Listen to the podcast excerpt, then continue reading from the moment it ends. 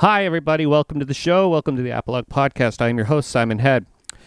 This episode is brought to you by FetchClass.com. FetchClass.com is a teaching and learning system.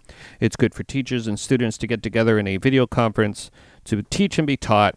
Go to FetchClass.com. Also, I want to let you know about my Amazon uh, affiliate program. You can go to apolog.ca, click on the banner on the right, which is an Amazon link. Bookmark that link, and every time you shop on Amazon, you'll be helping the show out. Also, want to let you know about my Patreon campaign. Patreon.com slash apolog is a place to go and pledge to the show. If you think we're doing good stuff here, give a little something something, helps the show out. Good karma, man. I always hated that in the coffee shop. When you go in the coffee shop and they're like, put money in that tip jar and they call it karma. I don't call it karma. I call it tip. You're fleecing me. You're, you're going to spit my coffee if I don't do that. I am digressing. Hey, let's get to the interview now, okay? So, without any further ado, let me introduce you to Mr. Jon Bunch of the band Lucky Scars, X of Sensefield, X of War Generation, X of Further Seems Forever, X of Reason to Believe, and probably 20 other bands in the in the in there somewhere. Jon Bunch, everybody.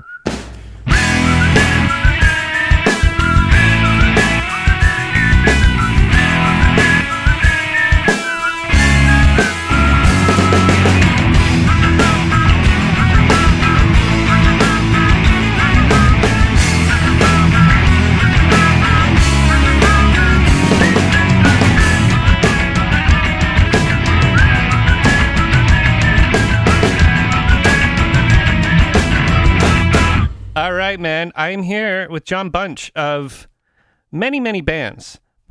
But um, John is a singer songwriter of, of a band originally from Reason to Believe, Sensefield, Further Seems Forever, War Generation, and Lucky Scars. So you've been a busy, busy man for what, 30 years now? Uh, yeah. Well, uh, Reason to Believe started in about '86, so um, I don't know how many years that is, but It's 29. uh, yeah, we we uh, my friends and I first started playing uh, Bad Religion covers when we were about 14, in about '84, and um, we would just kind of dick around learning Bad Religion covers, and then uh, practiced all the time every day after school, and then uh, Reason Believe formed out of um, my guitar player Chris Evenson was taking a uh, recording class, and he ended up recording these songs,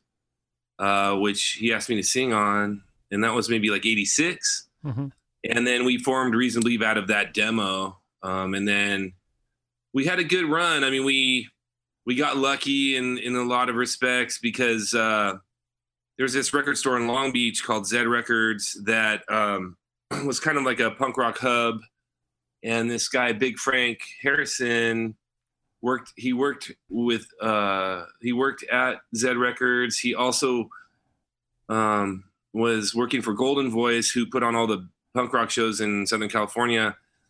And um, he'd been like a staple in the punk rock scene since the early years, since like '79. And then he ended up forming a record label called Nemesis Records. So he put out our seven inch. He put reasonably seven inch out, and then we ended up doing a full length uh, with him on Nemesis, and then we ended up touring too. We actually that was my first tour in the '89 with uh, Uniform Choice and Instead.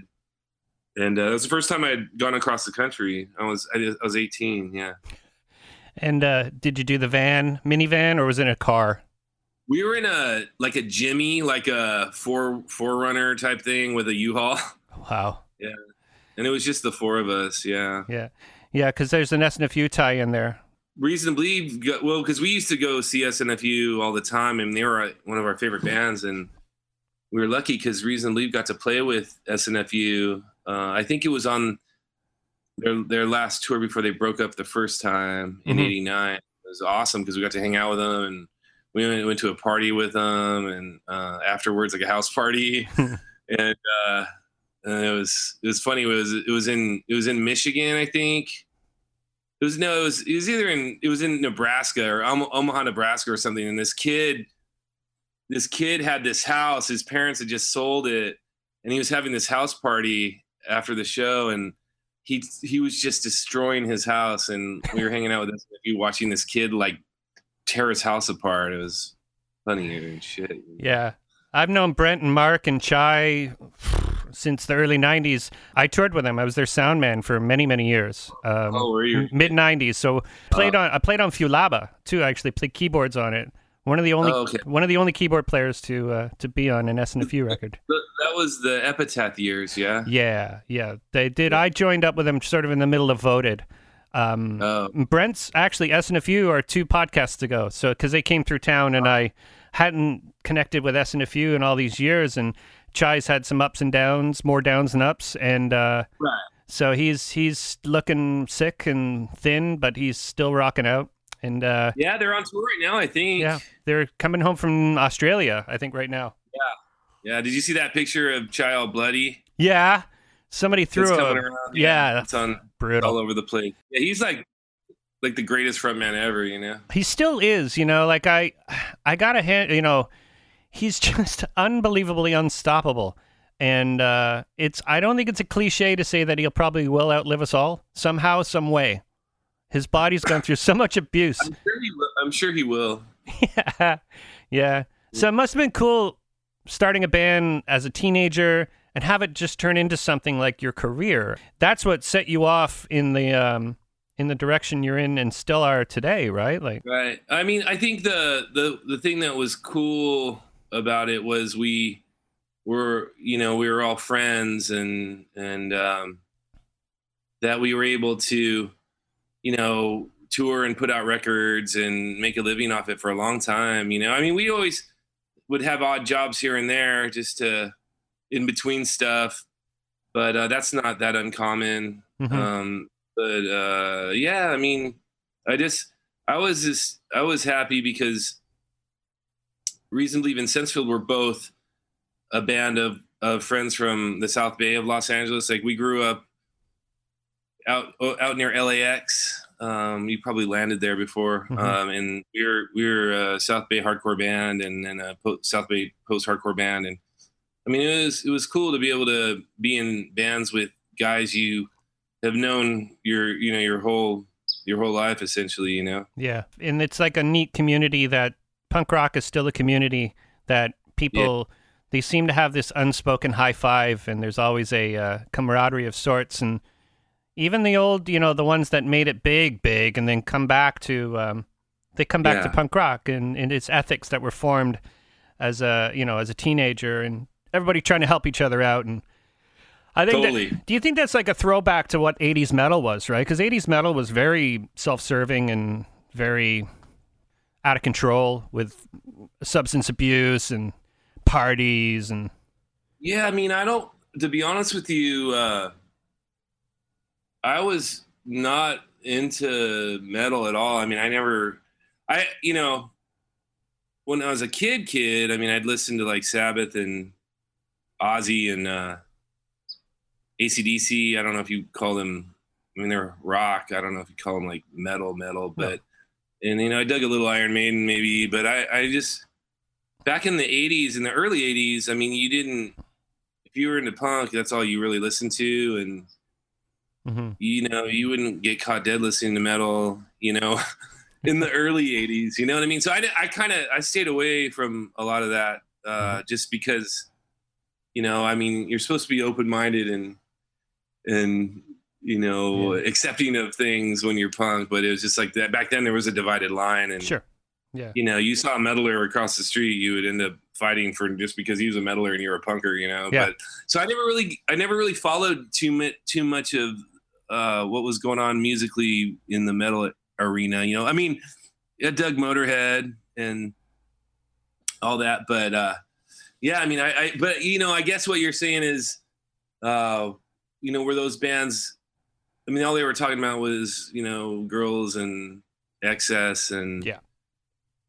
Yeah. partying. Yeah, it was. It's more image. It was more based on how cool can we look, and you know, what are we well, going to get? Like, yeah, like yeah, like Poison and all those bands were pretty ridiculous, but people that love them, I don't know. But yeah, that's crazy. I think it's all the little brothers of metalheads. People like look at their brothers and go, "I'm not really. It's not my thing, man. That's not my thing." You know. Were you Yeah. ever? Did you ever ever have your new new wave phase, like your split ends Well, and?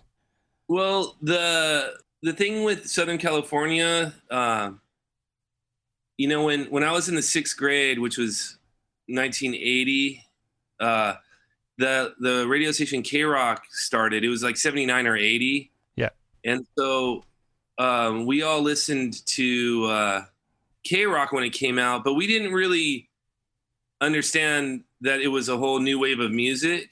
You know, it was just a new radio station, and then you kind of picked up on the fact that there was this new scene, and so listening to KROQ in the in the late '70s, early '80s, you know, you you actually heard punk rock too. Rodney on the ROQ had a radio station, and he'd play he'd play like the Circle Jerks, and he'd play the Vandals and uh, Sex Pistols, the Clash, and uh, you know. Um, so you would you would hear these bands, but like we were too young. I mean, we were like nine and ten years old, so you, we didn't really understand what was happening. You know, like in the big picture, because it was so underground still. Yeah. You know, I think you had to be kind of older to figure out what what what was going on. You know, unless you had an older brother that was like buying records and telling you like this is this. Mhm. You know, check out the Germs, check out Yeah. the Clash, check out you know these these uh and we did in a sense have an uh, an older friend later on our friend mike acosta uh who was like three grades older than us and he started to make us mixtapes like like just cassette tapes of records like minor threat and and uh and that's when like right around the same time when once we started listening to punk that's all we would listen to. We tried to buy every record we could you know and then we didn't start going to shows until probably 84 i think um, because we were so young you know we were 13 years old. So you know we didn't drive and so we were just bumming rides and trying to get to shows. But, but yeah. It's a different time than what it was up here. Up here, we had our alternative radio station, but it was, it was, uh, it didn't happen till like the mid '80s. But we never had a KROQ to play with, and Right. so our punk. so yeah we would, hear, we would hear like all you know adam and the ants and Yeah. uh, all that stuff we were really young you know Yeah. um trying to think of who else but like billy idol or whatever and and uh and then plus and, and then you know all that stuff once we got mtv all that stuff was on mtv too you know yeah, it's true. It changed a lot of things for musicians. That's for sure. Um, yeah Once Reason to Believe ended, and then you went into Sensefield. Um, was it a natural thing? Was it just sort of I'm done with Reason to Believe. I'm going to move on. Is this uh? what was- Well, I mean, it was kind of, you know, it's it's weird because it is. I know it's hard to imagine, but the punk scene was pretty dead at, by the end of the '80s. I mean, it the it it evolved into that you know the hardcore scene, Mhm. which had little to do with you know it had its roots in punk, I guess, but um, you know, punk was pretty much I don't know. It was it's hard to say. I mean, it it's funny to say that because two years later, like '91 or '93, Green Day and Offspring and Nirvana, that we were supposed, you know, Yeah. they were. I mean, obviously, we're punk bands, Mhm. Blew up, but just the scene itself, like after going on tour, and I mean, all the punks were gone. It was weird, and uh but the thing, the re- real reason I wanted to do something different was because in Los Angeles, the the punk scene was so violent, and we had all these gangs, and it, it turned into like a prison yard. You know, these shows were like just gangs beating up each other, and the skinheads, and and it was so violent. And and I just wanted to do something. I wanted I wanted to cultivate and help create something new for the the scene that we were a part of. So I mean, you know, they they, they started calling us emo, but uh, we were like a post-hardcore band. We were a band after punk, after hardcore, but we were punk rock kids still, you know, and and I just wanted to be a part of a scene that was not violent, that um we could write whatever music we wanted to write, and uh, you know, we did all the same things that we did in Reason Believe. We put out our own records. We played with all of our friends' bands, you know, like Farside or you know Game Face or uh, you know all of our all of our friends, and uh, but you know we just we wanted to start something new, um, and I I, I think we uh, we helped to contribute to a new scene, and it was it was a, it was a it was a an extension of the hardcore scene. Um, it was new and it was a scene. It was it was like punk, the punk scene where everybody knew each other's names. Uh, we all the bands were friends, you know. Yeah, it was. It was yeah. a scene, and it was yeah. a rad scene. You know, it was a really good time for music. You know. Yeah, I remember in my earlier days of we were considered a post-hardcore band as well, and and going and playing with bands in Chicago like Los Crudos, who are like an Hispanic hardcore band, but they got it. They understood like, hey, we're all in this the same. We're all you know. There's such a a feeling of acceptance, and you're playing some crazy anarchist bookstore, playing like power pop songs and, and post hardcore right. songs, and people are, are are into it. It was just I don't know if that can happen today, which is a, a bit of a sad. I think we've all gotten into our little yeah. niches. It's hard to say. It's gotten yeah. It's hard to. It's the the underground post hardcore scene or the punk rock scene is turn is taking a taking a turn for the surreal. You know, like we don't you don't know how can punk rock be top 40 radio you know it's just weird like it's like who knows what it is anymore you know and we're also in a time today that if you're a good band and word of mouth is as important as it was back then, only you're not going to shows. It's like, hey, check this band out. You know, I saw this band on YouTube. They're really awesome. Check them out, you know, and that is kind of the new way and the new way of punks networking, you know, as well as everybody, yeah. you know. And yeah, I mean, you, Sensefield went on to about what, 95? 2000?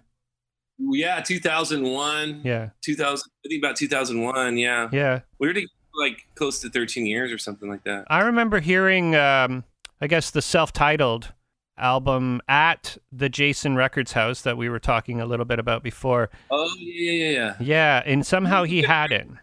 Yeah, yeah. He, he, was a good. He's a great guy. Is he? Do you see him around? I haven't seen him. I don't. I don't know where he is. Someone. Someone was telling me he might have moved down to San Diego. I don't know. I don't yeah. know where he's at. He's good. And he was doing shows though. Like he he was doing shows at the Foothill, I think. Uh, after I, I really don't know what happened to him. Very solid guy. We met him over the Maximum Rock and Roll magazine, Book Your Own Fucking Life, and we just yeah. called him up out of the blue, and he's like, "Sure, come on down. You're Canadian. Yeah. What what what could possibly go wrong? You know." right, right, right. He's a sweet guy. Yeah. Did you guys? Uh, did he take you over by the Descendents headquarters and all that stuff? He took us to Alfredo's.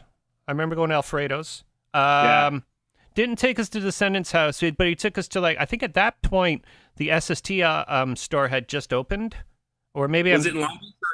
I think it was on Sunset. On Sunset. Oh. Yeah, okay. I might be thinking of a whole different era. I'm too oh, okay. a little fa- a little foggy with all that stuff. Yeah, but... no, I know it's hard to remember, man. Yeah. It's been so long. Huh? I know their offices were in San Pedro, I think, for a while, and then and then maybe in Long Beach too. I don't remember. So playing in California is a whole different experience to playing anywhere else in the world because you can basically tour California. There's so many places yeah. to play, huh? Does that still exist yeah. today? Uh, I would say so. Yes. I mean, there. You know, San Diego, uh, Orange County, Los Angeles, Santa Barbara.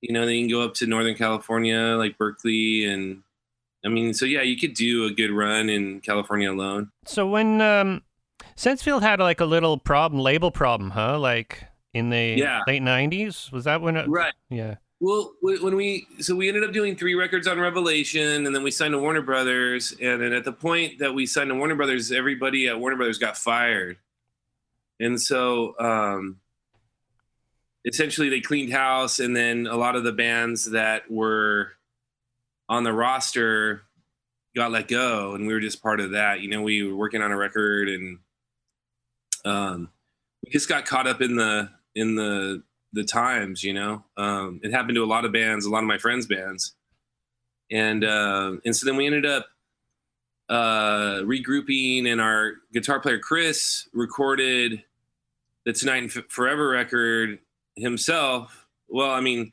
he produced it, and uh, and then we ended up releasing it on Nettwerk Records, which is a Canadian label Mhm. out in uh, Vancouver. And so then that's when we kind of got rolling again. And we did two records with Nettwerk, and then we just kind of called it a day after that. So Mhm. Was it the the sort of you had a five year break there or something, wasn't it between between releases? so we did build, yeah, we did building, and then and then that was like what ninety six, Yeah. and then when we were, it wasn't a break. Like we were working and we were touring. Yeah. you know, we were touring consistently, and we were just trying to get the record done with Warner, and it just was, it was uh just a a shitstorm. You know, like we couldn't. We went we went from like being able to re- record and release our own stuff to you know consistently putting records out on Revelation, and then it was just too big of a machine to be on Warner Brothers, and we couldn't we just couldn't do anything. Like we couldn't make a record, which is kind of weird. But and you know some of it was us, some of it was the label, and uh, we just ended up getting out of that, and then went back to making the record ourselves. And chris did it himself essentially. And then we you know but it just took yeah it took like between touring and trying to get the record done with warner it took like five years so yeah that definitely hurt us you know it Mhm. we took too long you know what i mean Does it take a little wind out of the sails when you're when you're trying to keep the Oh, yeah. ship a rolling? You know, I know a lot of bands too. I mean, yeah it, it was just it was hurt it was definitely hurt it hurt us you know it hurt our momentum and i mean who doesn't want to just put out a record and tour you know and when you get bogged down like that and it's it's definitely uh it definitely hurts your morale and it was just you know fans move on they tend to think about other bands and and they tend to forget about you you know? And so it yeah it hurt us. Mm-hmm, mm-hmm. big time you know Yeah, Nettwerk Records. I've worked for a few bands that were uh, managed by Nettwerk. Actually, one of them being Treble Charger. You probably don't know these bands, but you. I, I know Treble Charger. I know, yeah. and the other one is uh, Sum Forty One. Is the other band I worked for for two years. About Doing sound? yeah, tour managing a sound. Seventeen and eighteen year olds. Yeah, yeah. that must have been. It had its moments. It had its moments. Are you still friends with them? Oh yeah, definitely. Uh, those guys Is are it- so loyal, so cool. Is Uh, the singer still sick or is he okay? no, they just went to South America, and uh, Darrin Pfeiffer from Goldfinger was playing drums apparently. Oh, okay. Yeah, they uh, they reformed. They got Dave Baksh back in the band, who is their original guitar player, and I think Tom is from Gob is still playing. So they have three guitar players. So I'd love to hear. Yeah, Tom's Yeah. awesome. Gob actually coming to coming to Toronto. They're they're still Oh, playing. cool. Yeah, I like Gob. yeah, they were great, huh? I was friends with the dudes in Gob. They were part of the network too. I think they were part of the network. Yeah, yeah, yeah, I like Gob. Yeah. Just, so did you do any of the uh, Warp Tour stuff? Was that sort of a little bit before you, or? No, we did uh, Warped Tour 96. I Ah, think. okay. I think it was either 95 or 96, but yeah, it was a good year. It was, you know, uh, Mighty Mighty Bosstones, Fishbone, NOFX, Pennywise, and uh, uh, Rocket from the Crypt, Red Wow. Five. It was a really, really, excuse me, it was a really fun year. Yeah, I did the one with SNFU in '95 in Toronto, and Wow. it was um, oh crap, who was it? Orange nine millimeter, I think Quicksand. It was Quicksand. Red Yeah. Red Five. They they were there the first year too. Who else? That German band Wizo. Remember them? Yeah. Yeah. The Wizo guy actually looked at the at the at the the set times for the bands, and he Yeah. looks at Brent Belke and me and goes, um, "SNFU in Yeah. Germany, they so little, they're so little." And he did like the finger motion, like so small. Yeah. And Brent's like completely like, "No, no, we're really we're we're, we're popular. Come on, yeah, yeah, good. Yeah. That was good times." So, um, yes, Well, you got to be stupid to not like SNFU. And, Yeah. and, I mean, the, one of the greatest bands live ever, you know? I think they're the granddaddies of uh, skate punk, at least. Yeah. You know, I mean that sort of puts you in the, also the the forerunners of like post hardcore and emo before emo had a name. I mean, bands like Sam I Am, Texas is the Reason, you guys, Game Face, all those Yeah. bands were f- holding a flag. There was a big scene, man. I mean, it was actually all across the country, to, to be honest with you. I mean, there were bands all throughout, like Chicago, Milwaukee, Midwest for sure. Midwest. For yeah, sure. yeah, yeah, Midwest. There was a big scene, you know. Yeah. Well, it's kind of where it started, really. You know, the uh, that uh, the braid sound and the you know that stuff. But uh, no, I still have a warm spot in my heart for like Sam I Am Records, and they still put records out, and it's Yeah, it's very Sam I cool. Am. Yeah, I mean, we toured with them too. I mean, they were just. I well, see, I met Jason when he was in Isocracy. So, uh, reasonably played with Crimp Shrine and Isocracy up in Northern California, and that's when I first met Jason, and uh, and all those dudes, all the Op Ivy dudes, and and uh, we got to play with them, and I mean, we were still, we were all still. I, I was still in high school. I don't know. Jason, I think, is my age. I mean, he was probably still in high school, you know. Yep. But Yeah. that's how small the scene was, you know. Yeah, it's like playing in Canada. Yeah, yeah, yeah. Yeah. So we're in about 2001 now. So between 2001 and Further Seems Forever, what was it, about two years, three years between that? Were you in anything between?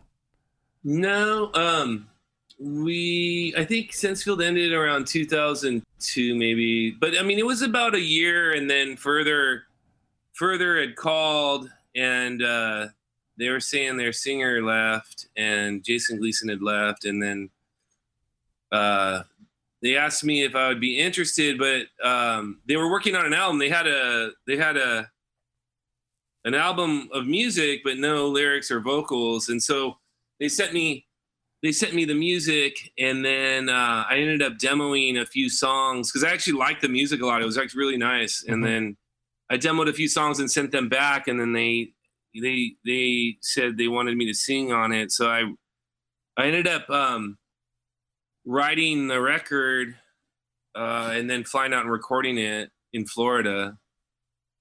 And uh the the weird the weird thing about it was i I had written, I had demoed two songs from the record, and then when I flew to Florida, I had to write the rest of the album there while I was recording it. So I actually wrote the record as I was recording it, and we recorded about a song a day.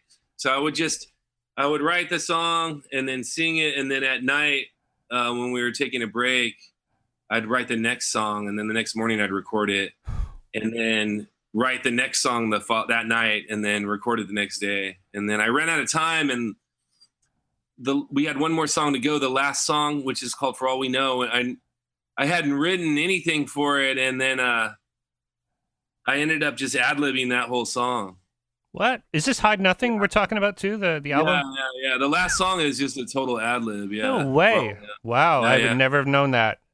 And now, what year was that too? That was 2000. that was 2003 i think Yeah. Okay, yeah so i guess over 10 years ago crazy I know. I remember. the band when i recorded it the band was in a different city They you're in fort lauderdale i recorded it in orlando oh, And so I recorded it by myself and I would just email them the songs. yeah. So they weren't even there when I recorded it. Yeah. wow, that's crazy. Then they would call, they would call and then we just wouldn't answer the phone. it's like the boss is on the phone. Tell him I'm uh, I'm, be- working very hard right now Yeah. getting this album done. I didn't want to hear about it. I remember finding that album on. I found the song "Light Up Ahead" on uh, on YouTube, and the imagery and the. Uh, if anybody wants to go go YouTube that video, and you can press pause and go lo- watch this video. Like an animated video, yeah. It's a digitally, it's a computer animated video. Kind of, I would like to say, uh, it's it's ahead of its time based on what people were doing.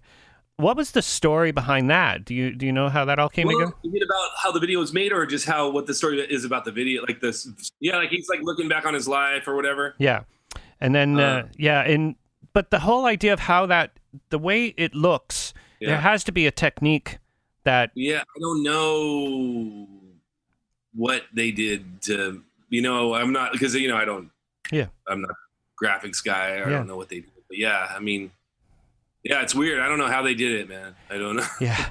But if you watch this uh, video, I still get to the end where he looks at himself as a baby, and Yeah. it's something that just kind of sad. Yeah. it clicks this thing in me. Well, it's both. It's bittersweet, you know. Like you've seen, you've seen yourself, and you say, "Oh, that's me. That's that's gonna be Yeah. me. That was me seventy or eighty years ago, and this is."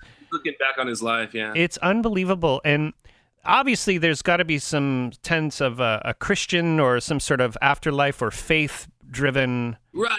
Yeah. I mean, it's not not particularly re- religious, but yeah, there's definitely like you know trying to, you know, hopefully you can we can all, uh, like hopefully it doesn't take us to the end of our lives to look back and, you know, uh, Mhm.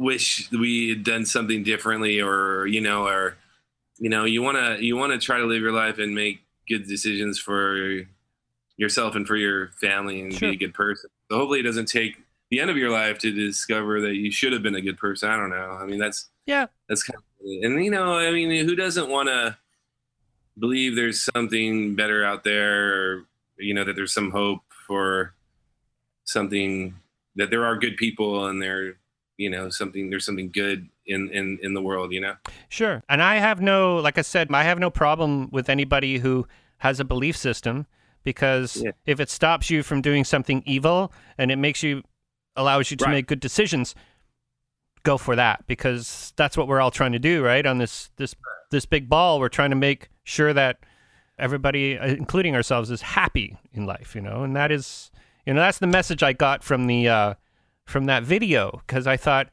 oh, okay, he's seeing himself, you know, but that whole part, I can't even, I can't describe it. I watch, I actually texted on the uh, comments and I'm like, why does this make me tingle? What's, what is going on here? Did they put something in the video that m- makes you, some t- subliminal some subliminal thing it's insane. Well, that, you know, that record i i like that record when i hear it because it's you know to me at least you know i don't i don't really like talking about myself in in this sense but like i feel like it's the like it's a very mature record in a weird way like it's an adult rock record almost or something like that you Mhm. know there's Yeah. like a mature like i felt like i finally like sound like a, a man you know like i don't know it's just weird uh, I also really enjoyed the drumming on it. The drumming is, yeah it's like somebody said, you know, that pattern you played two bars ago? Don't play that pattern again. Play something different, you know, like, yeah so it's his natural way of drumming, obviously, because uh, yeah it's all pretty wacky stuff. And, uh,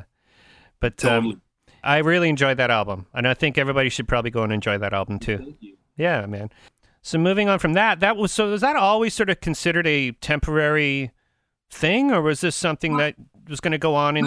You know, yeah, it's weird. Uh, you know, when I when I joined, I mean, we they even said, well, we probably won't tour, and if we do, it won't be much. And so, I mean, I was happy to be back recording and writing again, and um, that was a big part of why I wanted to do the record because I got to write the lyrics and the vocals and everything, and I wanted to be creative again. And then, and then we ended up touring for three years, really, you know, fairly consistently. We went to Europe and Japan, and and um, and then you know, I I, I was friends with Chris Carrabba, the original singer for The Seems Forever, who sings for Dashboard and Mhm. Twin Forks, and um, his best friend is one of my best friends, and so I've been friends with Carrabba and this and Dan Bonebreak for many years, and um, you know, Chris and I and Dan and I were at lunch, and Carrabba was just like, you know, I want to, I was, think- you know, we had, he said something about wanting to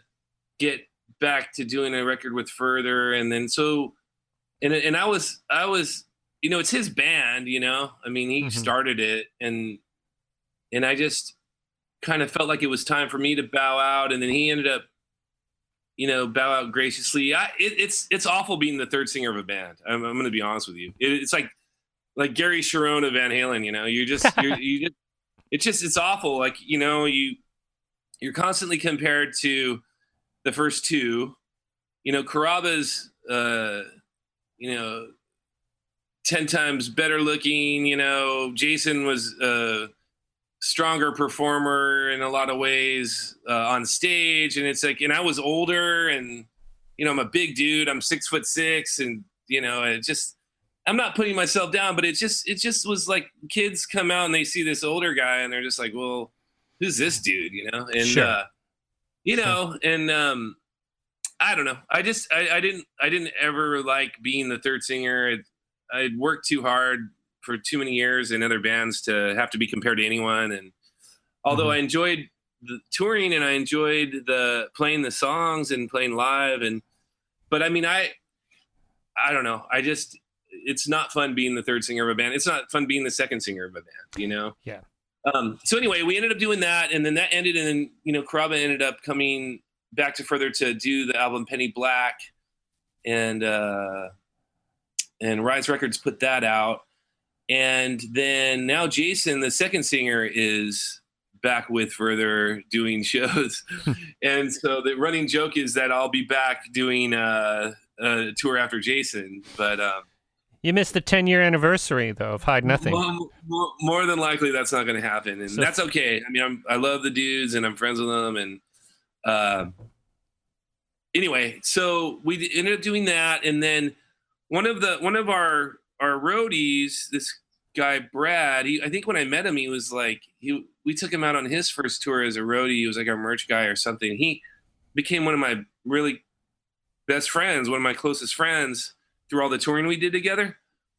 And uh, so he and I um, had stayed in touch throughout the years. And then he would send me songs that he was working on. And so then we, we ended up kind of b- compiling these songs that we were writing together. And then that ended up being the War Generation record. Okay. Um, and then Rise Records, uh, Craig Erickson from Rise had written to me asking me like if I was doing anything musically. And I had just, Brad and I had just compiled these like 12 or 13 songs and um, we sent the demos to Craig Erickson from Rise and he was like, let's, let's do it. Let's put it out. So we put it out, I guess in 2013, maybe two years ago, I mm-hmm. guess. Mm-hmm. And we did a tour on that. And um, Brad and I are still working on songs now. We have like, I don't know, five or six songs that we're working on. And um, he, he's in another band called, uh, Maylene, Maylene and the Sons of Disaster. So he was busy doing that. And while he was doing that, I started, um, well, I don't want to jump too far ahead, but there's a, the Orange County hardcore band Ignite um, asked me to fill in for their singer Zoli. Zoli was singing for Pennywise and he hurt his back on a tour in Europe. And Ignite had a tour um, lined up and they they were leaving in a week and they're like, dude, our singer's getting back surgery. Like, can you, you want to learn like 18 songs in a week and come out and fill in for Zoli for a month? And so I ended up doing that and, uh, which was awesome. It was like, a, it was an awesome tour. And that, I forget what year that was. That was probably, fuck, I don't even know. But anyway, um, I became very close to the Ignite guys and, the guitar player Nick and I started working on songs, and so that's that's what the Lucky Scars project is. It's me, it's Nick and I, mm-hmm. um, and we have this EP where we recorded and we're putting out in uh, in a couple months. So I saw that you got you got shirts before you get an album. That's that's yeah. Well, it's just for fun, you yeah, know. Yeah, uh, yeah. Get a couple shirts going and and uh, the record's recorded. We got we got uh, Jim Monroe who did a lot of uh, Orange County bands. He did the Game Face stuff. I think he worked with Farside. He he does the CJ Ramone stuff. Oh, with Steve Soto. Yeah, with Steve Soto. Yeah. And so Jim recorded the Lucky Scars EP, and um, and uh, Stephen Egerton mastered it. Mm-hmm and uh, it's going to come out on Spartan Records in I don't know either like November or something like that. So it's a oh. five song EP. It's four songs, seven inch, five song digital. Cool, cool, cool, cool. Yeah. Do you have plans for possibly taking it out, or are you gonna? What is yeah, this? We want, we want to. We certainly want to, mm-hmm. and um, we want to get the music out first, obviously, yeah. uh, and then we'll probably play around here, and then look into trying to get over to Europe if you know, fingers crossed. You know. Mm-hmm. What's the um? It's been so long since I've played in Europe, but what is the uh, what is the feeling over there with booking festivals and shows and or how is how what's your sense on it? Huge. Yeah, it, I mean, yeah, bigger than ever. Oh wow, cool. The festivals, festivals are just huge. Yeah, there were a lot There's of them. A ton of them, you know. Yeah, I remember um, I played in a band called Foursquare, and we were on Bad Taste Records, which is um, Last Days of April, Danko Jones. Who else? Trigger Happy were on that label. And I love Last Days of April. We went over and managed to play Groezrock by only by fluke. Um, right. Because uh, I my band filled in for Trigger Happy uh, because they had some problems; they couldn't get on a plane. So um, going over there was a whole eye-opening, Yeah. amazing experience. You Yeah. feel like um, like a better class citizen for some reason. I don't know why. You know, you feel like people appreciate it more. The music. Yeah. They really do. Yeah, and I think it's. I always say this, but I think it's the extra thousand years of knowing how to read. Um, you know, Knowing six languages. yeah, like you know, the whole idea of like looking at art and appreciating it and going, "Oh, I can, I can, I can get into this," you know, and Surviving the bubonic plague, you know? yeah, and I we mean, who doesn't want to party after surviving the bubonic plague? exactly, and and over here, all we had was lineups of like people with muskets and like Right. raccoon tails, like savages fighting savages. Right. There's no time for punk rock then. at all at all. man well um i re- yeah so lucky scars is coming out on Spartan Records out of Seattle. okay cool jon bunch thank you so much for coming on the show Thank you, Simon. your music has been very inspiring to me since the early 90s up until this very moment so uh Well, I appreciate it, and I appreciate you taking the time to spend uh, going over, you know, all the bands I've been in, and it means a lot, man. You know, Mhm. I I've worked hard, and I appreciate that you're interested, and uh, you know, all that good stuff. So thank you, Simon. awesome Okay, talk to you soon. Yeah. John bunch everybody of the band lucky scars. Lucky scars. I always want to have a radio voice but i don't have a radio voice. I got my voice. How would you like it if i talk like this? That was lucky scars. No? No i don't like it either. All right what am i going to do? Recapping. Okay recap the fact that i have this fetchclass.com teach and be taught go there fetchclass.com learn all about it. You can just go there. It's really easy to use. It's free. Free to use.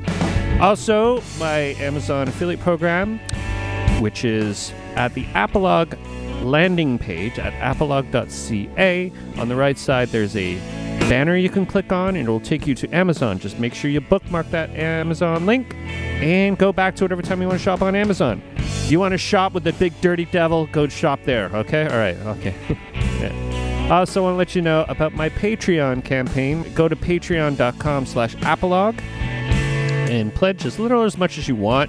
You would be helping the show out tremendously. And you get a free you get something free out of it. Every time you so whoever pledges, you get my whole discography. Every song ever recorded in this band Foursquare. That's over 50 songs. For four bucks a month? Hey! That's what I call a deal, y'all. Okay, also I forgot to mention that you can go to Facebook and like the show on Facebook. Uh, just search it out. Also, my Twitter is at SimonHead666. You can follow me, I'll follow you. Uh, what else is happening? I think that's about it for now. Next week, I think I have Mr. Darrin Pfeiffer coming up. And he's fun. We do podcasts in the car.